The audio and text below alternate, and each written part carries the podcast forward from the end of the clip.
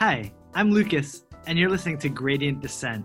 We started this program because we're super passionate about making machine learning work in the real world by any means necessary. And one of the things that we discovered in the process of building machine learning tools is that our users and our customers they have a lot of information in their heads that's not publicly available. And a lot of people that we talk to ask us what other people are talking about and what other people are doing, what are the best practices. And so we wanted to make all the interesting conversations that we're having and all the interesting things that we're learning available for everyone out there. So I hope you enjoy this. Today, our guest is Rachael Tatman, who is a linguist and a developer advocate for Rasa, who helps developers build and deploy conversational applications using an open source framework. Before that, she was a data scientist at Kaggle, where she was also a Kaggle Grandmaster. She also did really interesting work at the University of Washington as part of her PhD in linguistics. Yeah, thank you for having me.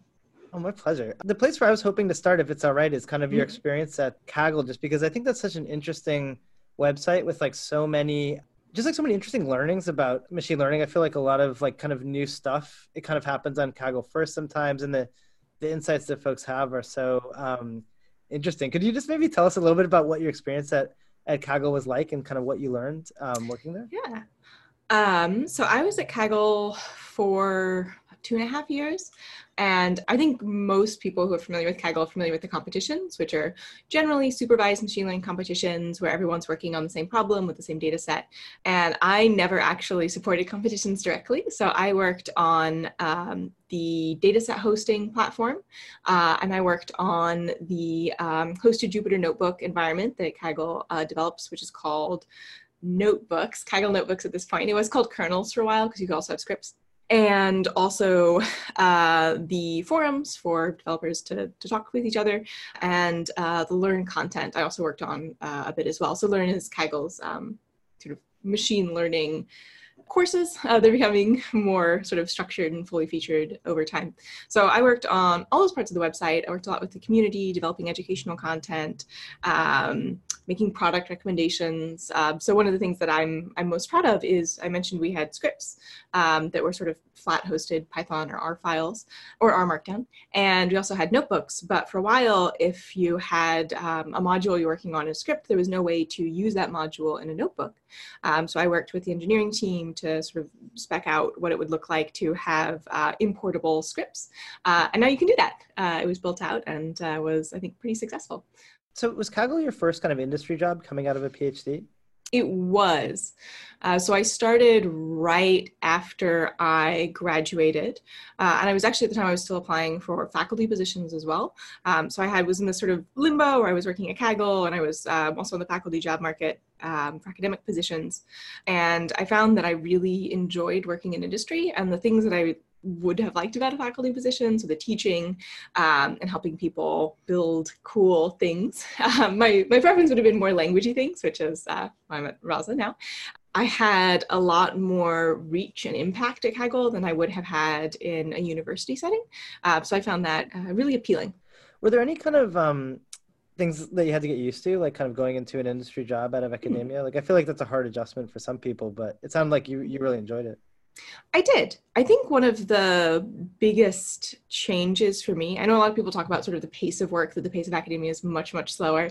Um, and if you've ever been in industry or academia trying to collaborate across, uh, across those fields, it can be a little challenging.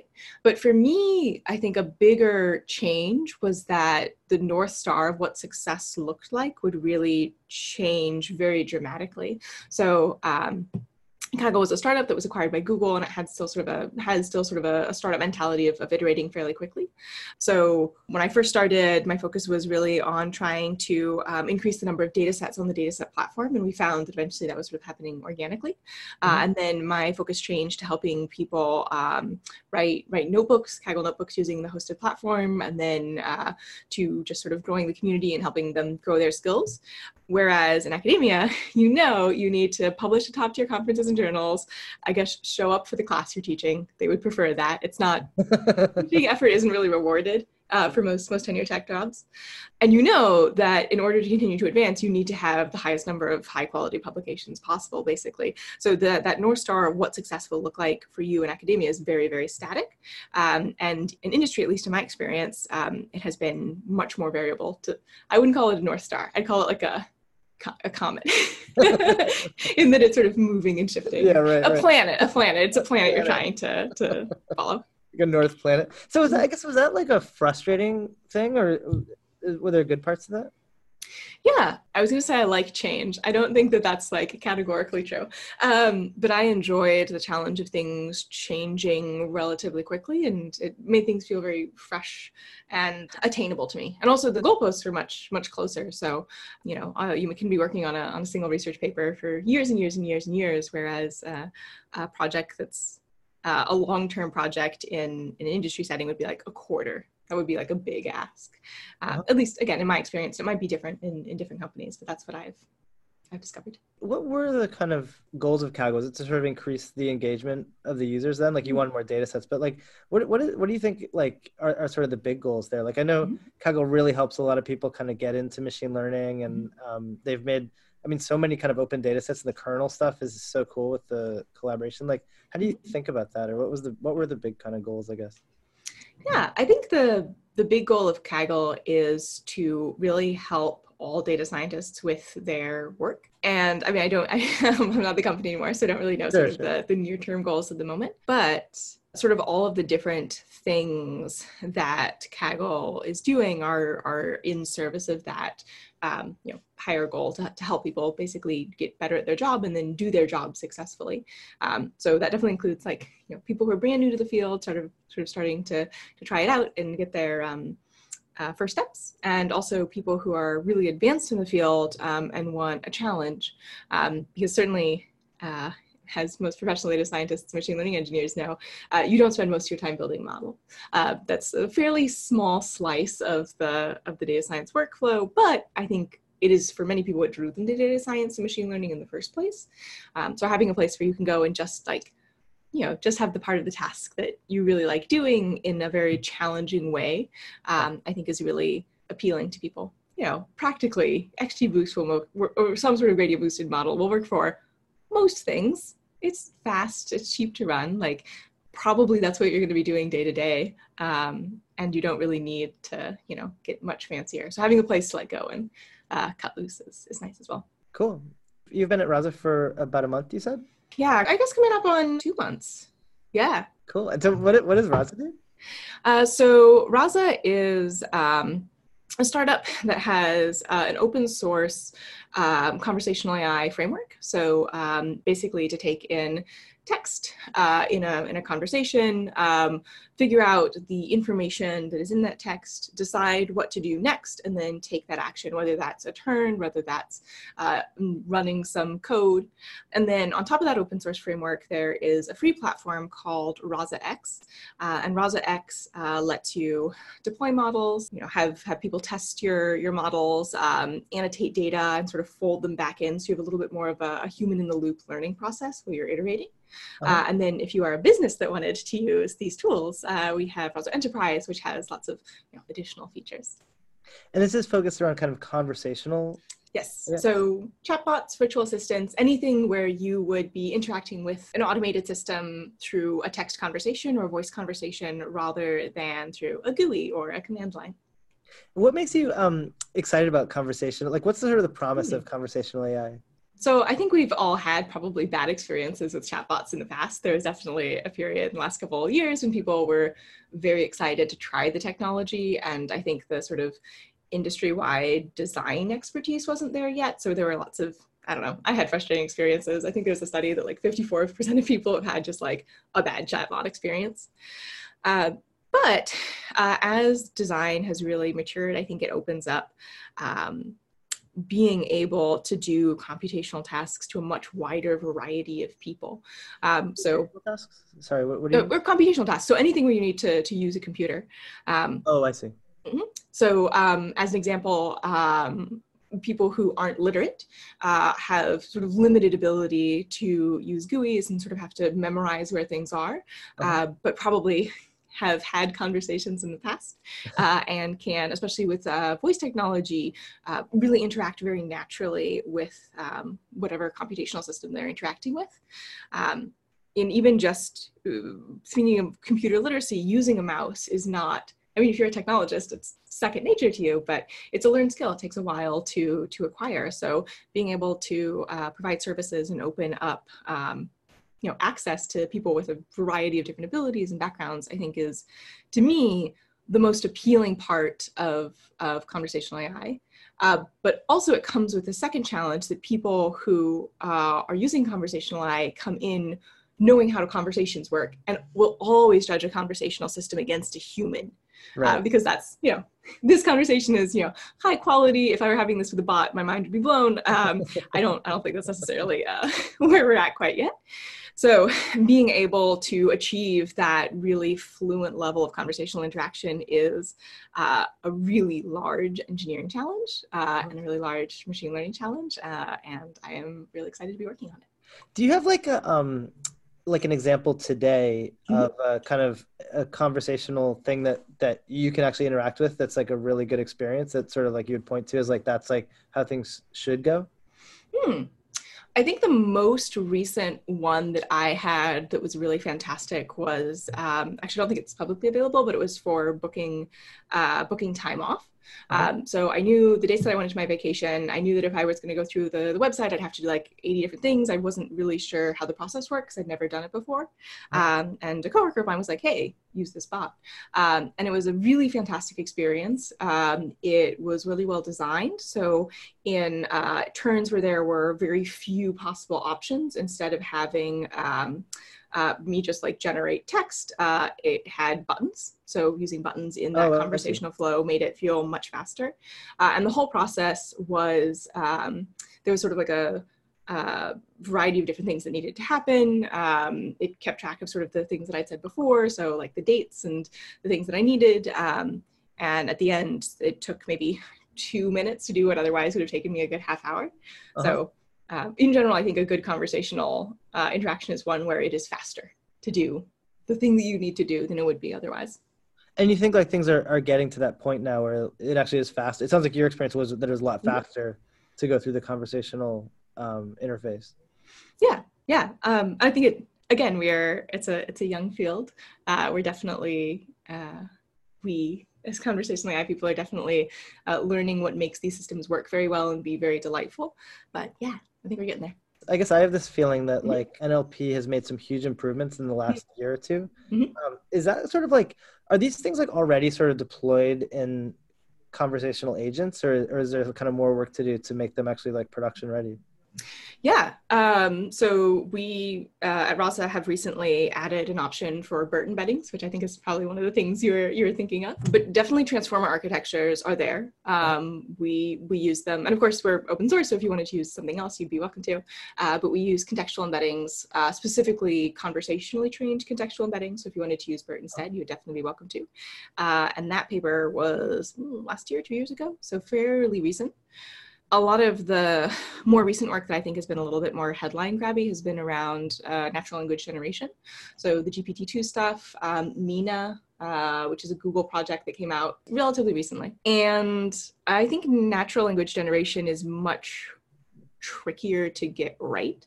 Um, so the sort of the, the default setup, um, certainly for Rasa, is that you have a limited number of utterances that your bot can say. You might have some slot fillings. You might say, hello, Lucas, I see that you recently went to Vienna. I don't know if you've ever been to Vienna. Um, do you want to rate your hotel or whatever it is that your your interaction is? Uh-huh. The tricky thing about a lot of the natural language generation is that it sounds very fluent, right? It sounds like something a human conceivably could say, which is very exciting and not no small feat, uh-huh. uh, but it's not grounded. So um, like the GPT-2 text examples, if you look through them, there was one where like, oh, these scientists discovered unicorns. Scientists oh. have have not discovered unicorns. It doesn't have ties to um, any sort of knowledge base that is the ground truth that the text is being generated around. And I think my worry is that especially people without a um, deeper understanding of NLP will see these very fluent text productions and be like, oh, I don't have to build a bot. I can just sort of like pipe the user input into this this predictor that will come up with some sort of text that I should say back. And there's nothing to stop it from being completely infactual, from being like, yes, of course we'll give you a full refund on your house. Um, there's nothing to stop it from being um, abusive. Most of the large language models, there are certain sort of adversarial attacks that you can use, um, like small text strings, like 10 to 12 characters, uh, that will cause it to produce really uh, vile, abusive output. And that's obviously not something you want to be showing to people, hopefully, obviously. Um, so let me put it this way I would not be comfortable doing a completely neural natural language generation uh, conversational assistant. I definitely would want to have more control over over utterances. So the way Rasa works is it figures out an intention, is mm-hmm. that right? And then it it sort of fills in sort of like slots. Mm-hmm. Is that right? Yeah. So that's sort of the uh, the current approach is to do uh, entity extraction and then intention, intention identification, so intents, uh, where you have a set number of intents that you've provided training data for. Uh-huh. Um, going forward, uh, we're combining um, intents and entities together. So instead of having intent extraction as a single part of the pipeline, making it a little bit more um, tied in to the rest of the, the NLU that's going on, uh, which is a research that, that we're working on. Can you talk about kind of what you think is like hard about making a, a chatbot work? Like what, what are like mm. the what are like the kind of core technical challenges to to make one and, and deploy it? Yeah, I mean the the first hurdle is the first hurdle you'll get with any machine learning project, which is getting the data. There's a sort of an older school approach, which is to build um, a state machine uh, where you have like, okay, the person said hi, we're going to say hi. The person wants to know how to rent a car, or the person wants to know how to find the dealership. So we're going to go down that path. Okay, they wanted a car. What type of car did they want? So it's sort of like a uh, like a decision tree, but for for a dialogue agent. Sure. Um, and one of the big challenges is if people are like, okay, I want a car. Actually, where's the dealership? Um, being able to recover from someone sort of interleaving other types of, of intents into your your happy path that you've constructed um, uh-huh. is fairly challenging for that sort of state machine based approach. So, uh, one thing that we've done at Rasa is we have uh, an intention model.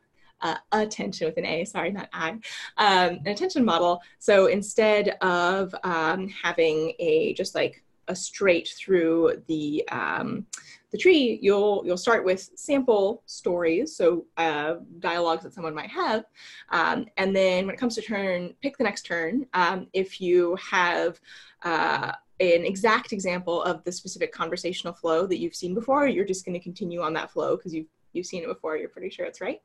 Uh-huh. Um, if you aren't sure what the intention or the um, entities or any of the required information is, then you'll have a fallback where you're like, uh, could you rephrase that? Or um, I'm not entirely sure what you were asking for, but here's the next two closest results uh, or that sort of thing. Uh-huh. Um, and then also a machine learning based policy that um, ranks the possible uh, responses and says, okay, I think this one's probably the, the correct next one. Um, and then those are all considered. And if there's one that's uh, highly likely, then that's the one that you go with. Uh, and if there isn't, then you go back to the fallback policy. So it can handle these sort of interleaved aside type structures in conversations um, uh-huh. in a way that sort of a more rigid state machine cannot. Wait, so let me can I repeat this back to you and see if I if I understood it? So it sounds like the the sort of first thing is just it like it's like kind of like a essentially like a state machine kind of rule based system. Is that? So yes, that's that's not what underlies Rasa, but that's a very common approach to building conversational assistants. No, sorry. So the first, what's the first Rasa approach that, that you said? Um, so we have uh, a variety of um, policies that are all considered together, and then the one that has the highest confidence is usually the one that's selected. And it, what what is a policy? Is that would that be like oh. a rule, or would that be like a so it's more probabilistic. It's selecting the, you can think of it as multi-class classification across all of the possible responses. Um, and then it'll select the one that's most likely based on the training data. I see.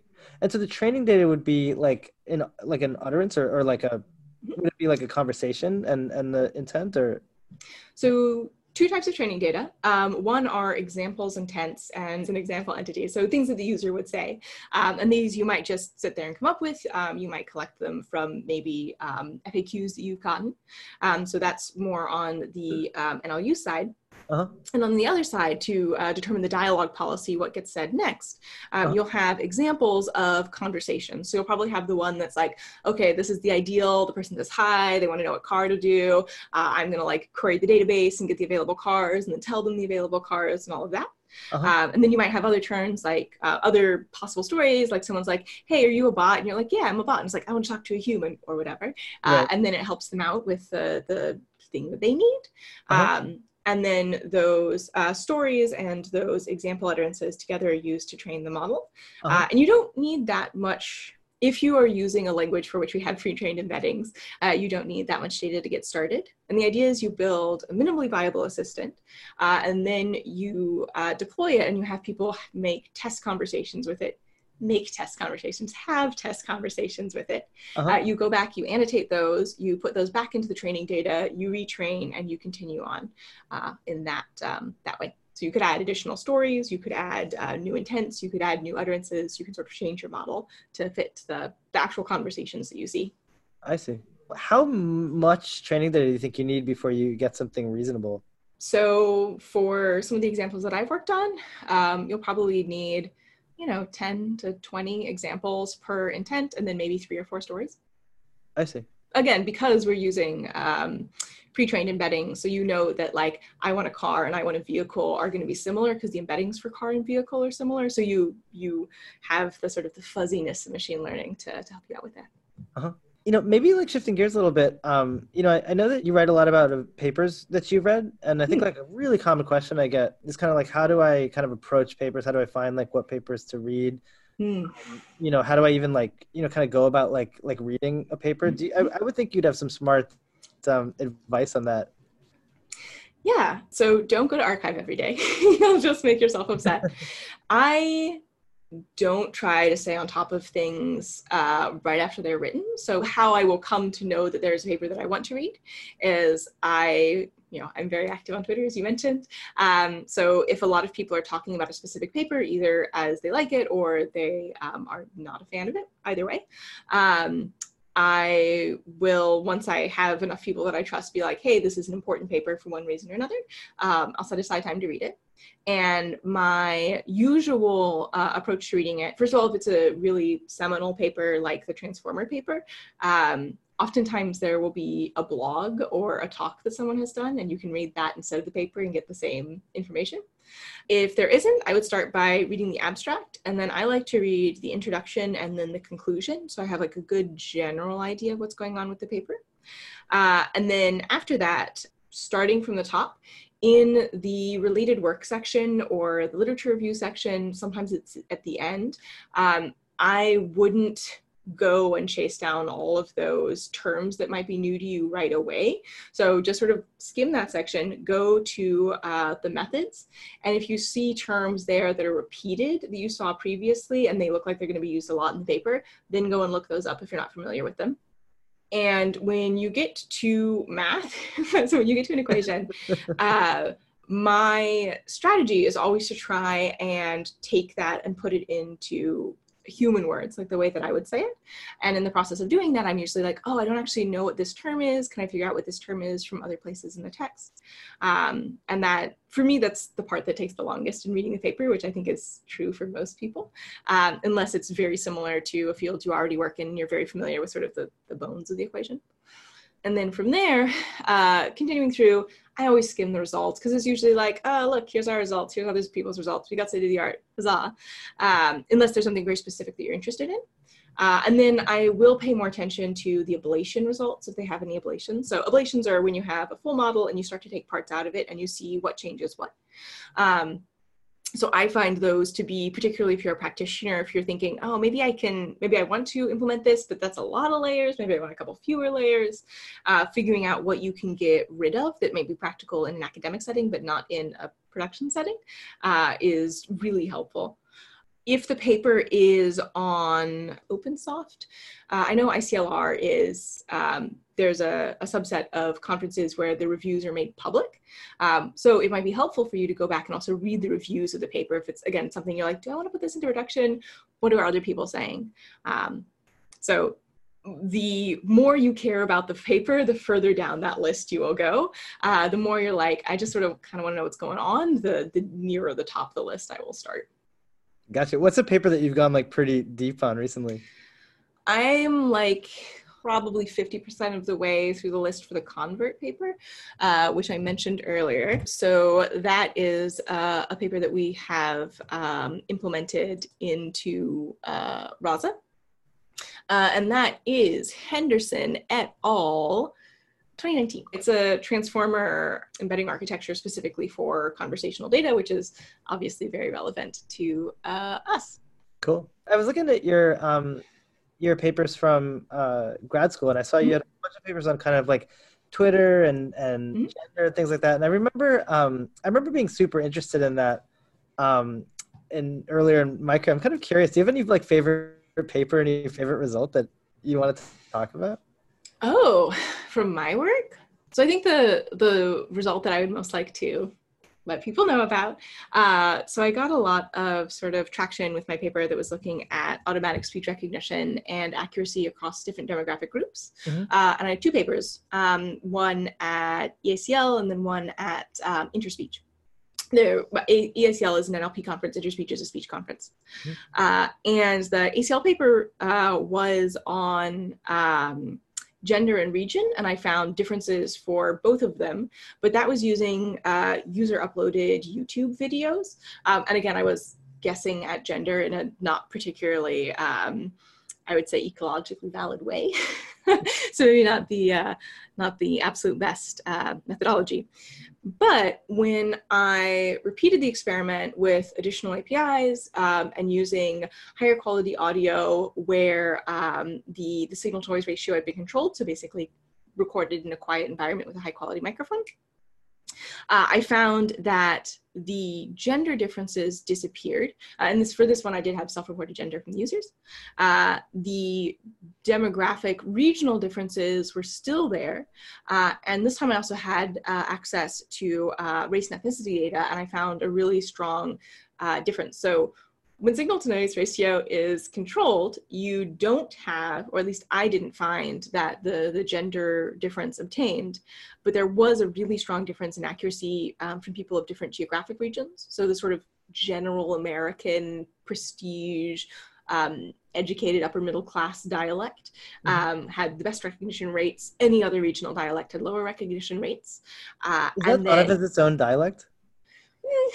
It's interesting because in England, there is like a very specific pronunciation set of rules that are considered the standard received pronunciation in RP, uh, and anything else is considered a regional dialect.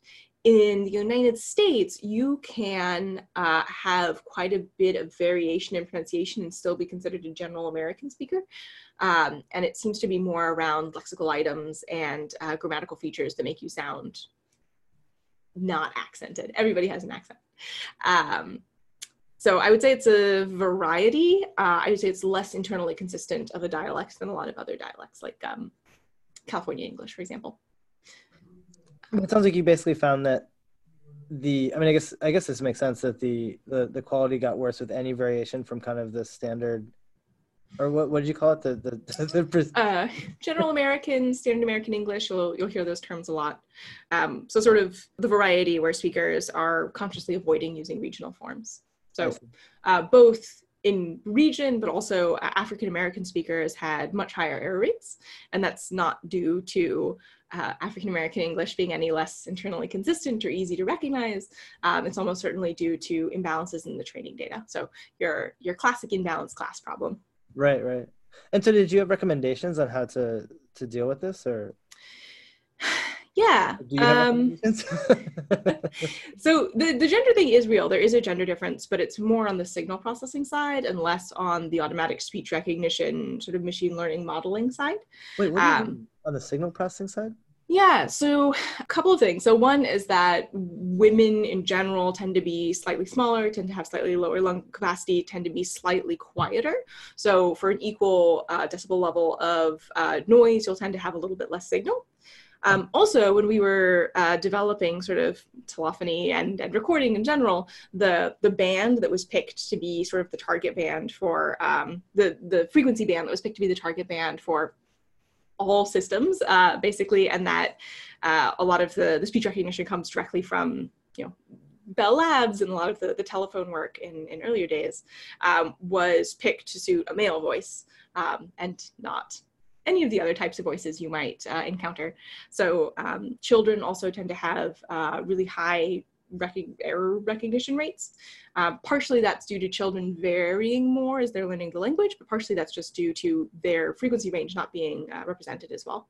But I guess downstream, then it actually the the error rate is is higher. Mm-hmm so the definitely the the regional and um, racial differences are due to things that you could fix with machine learning um, whereas i think the the other differences are not due to that. How were you able to pull that apart?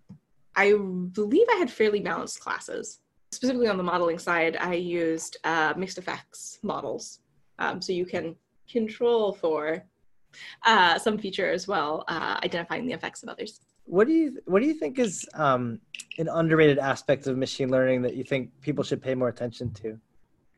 Data visualization. Oh, cool. uh, I've seen a lot of really uh, excellent machine learning engineers who have a hard time uh, communicating their results and models because their their charts are just unreadable. does, does, anything come to mind where you, you, you, like saw a really good visualization or like something oh. um, you want to mm-hmm. call out as like a excellent Mm-hmm, mm-hmm. Uh, so if you want to see like some master classes in visualization, the pudding, which is oh, uh, oh yeah actually yeah, a totally. journalist thing. What would you call that?